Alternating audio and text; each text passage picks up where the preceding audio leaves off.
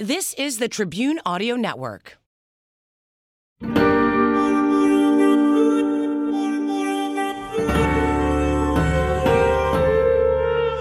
This is the Backstory Podcast. I'm Larry Potash. On this show, we uncover the backstory behind some of the most intriguing tales in history, culture, science, and religion.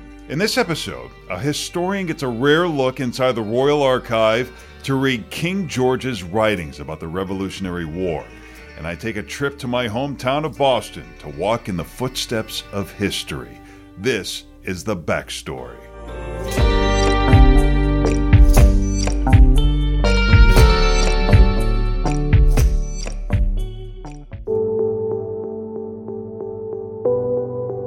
King George III and most leaders in Parliament had never set foot in the colonies and seemingly had no idea how willing these farmers and shopkeepers were willing to fight for freedom.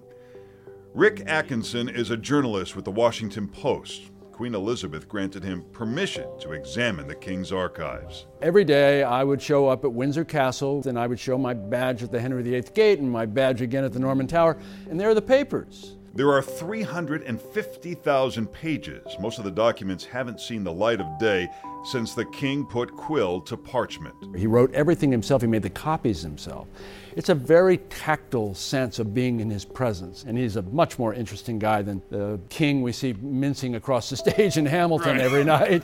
also, into why he's waging war as uh, intently as he is. Building an empire is costly, and the king's documents give us insight into his mindset.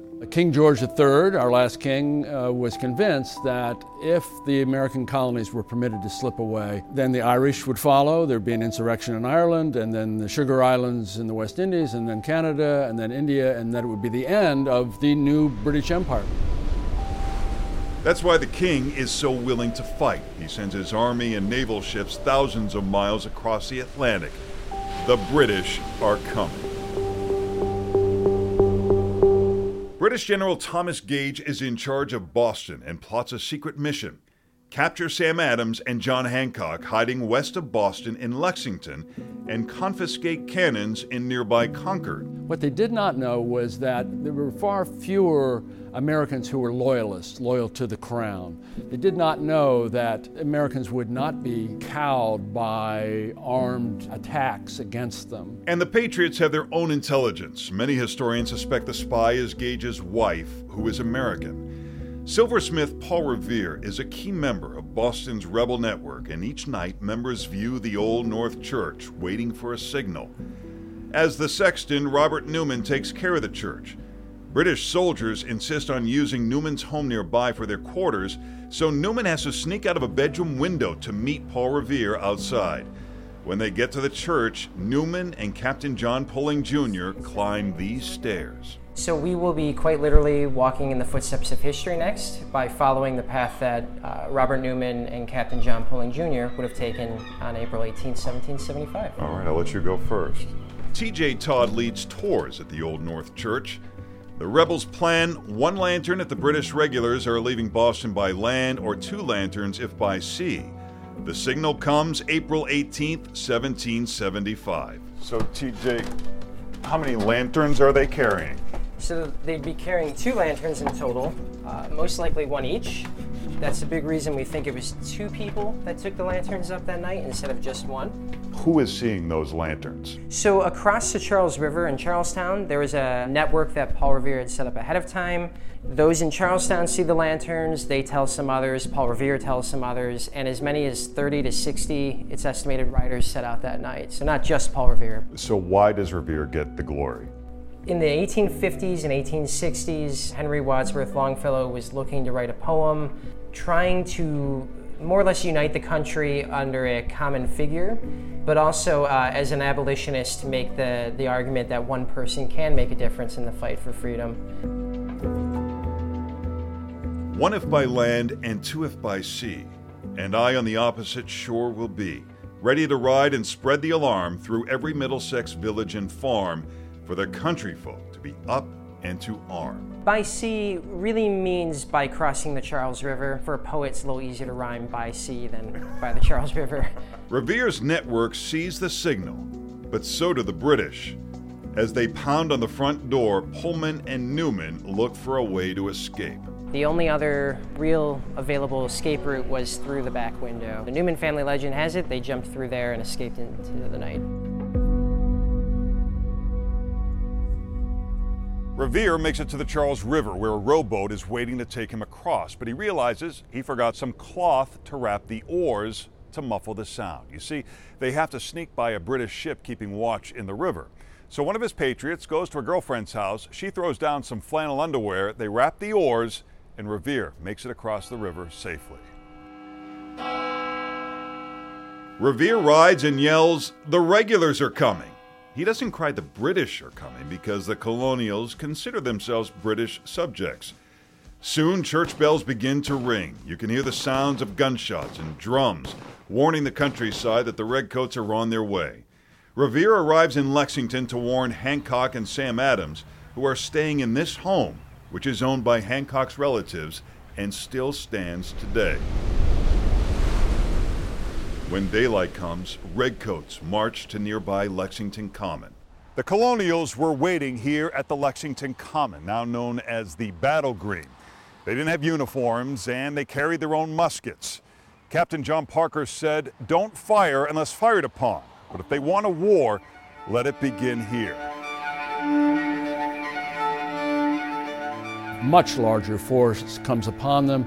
It's not clear who fired the first shot, but a shot was fired, and then the British began firing by uh, volleys. Very undisciplined on the part of the British. Their officers are running around uh, or on horseback yelling, cease fire, cease fire. It takes a while for that to take effect, and by the time it's over, there are eight Americans dead, 10 wounded, two British soldiers lightly wounded. Atkinson says the Battle of Lexington Green is not a battle, but an execution. And that first shot is not the shot heard round the world. The British continue to Concord to search for munitions and march to the Old North Bridge. It's not the original, but it looks now as it did then. The colonials are waiting. But the ones who died here were they were from the town of Acton. Park Ranger Roger Fuller says Lieutenant Colonel John Buttrick's orders are to fire only if fired upon. That's a very serious order to give your people. You're telling essentially your townsfolk, your neighbors, your relatives, to fire upon their own government's troops gee, what could possibly go wrong here? There's either a very large psychological disconnect or people are just so angry about what is happening that they felt they had no other way to solve the problem but to reach for the cartridge box. They've had the ballot box and the soap box taken away from them by acts of parliament, and it's taken 10 years for this to happen, and it's about to explode now. This time, we know who fired first the British. In the end, two colonials and two redcoats were dead. Colonials, British subjects, fire upon their own government's troops, and this becomes known as the shot heard round the world, made famous in this poem. By the rude bridge that arched the flood, their flagged April's breeze unfurled. Here once the embattled farmers stood and fired the shot heard round the world. A poem written 50 years later by Ralph Waldo Emerson, who has a connection to that historic moment that home next to the Old North Bridge belonged to his grandfather. Nearby, a memorial for the two redcoats killed at the Old North Bridge.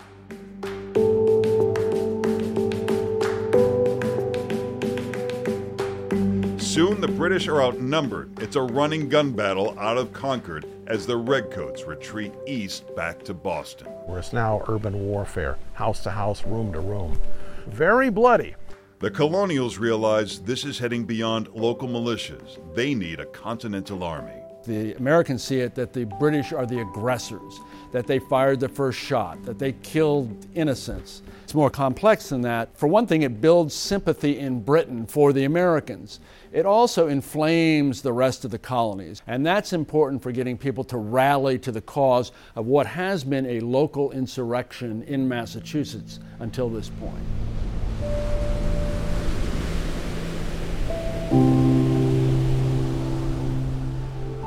As the decades pass, each generation of Americans tells the story to the next, with twists and embellishments that corrupt the historic record.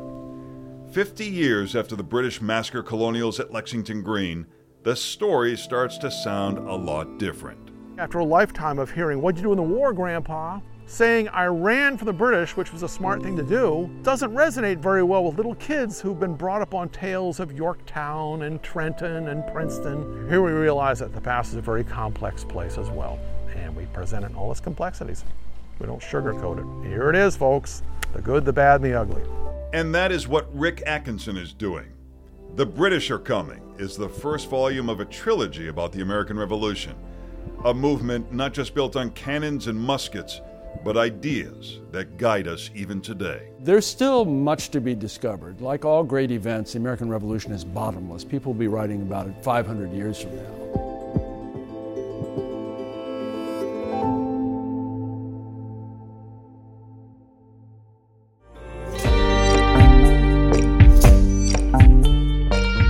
Thanks for listening to Backstory. If you liked what you heard, please take a minute to subscribe to our podcast or leave a review. To watch our full coverage of this story and see some that didn't make it to the podcast, visit us online at wgntv.com slash backstory.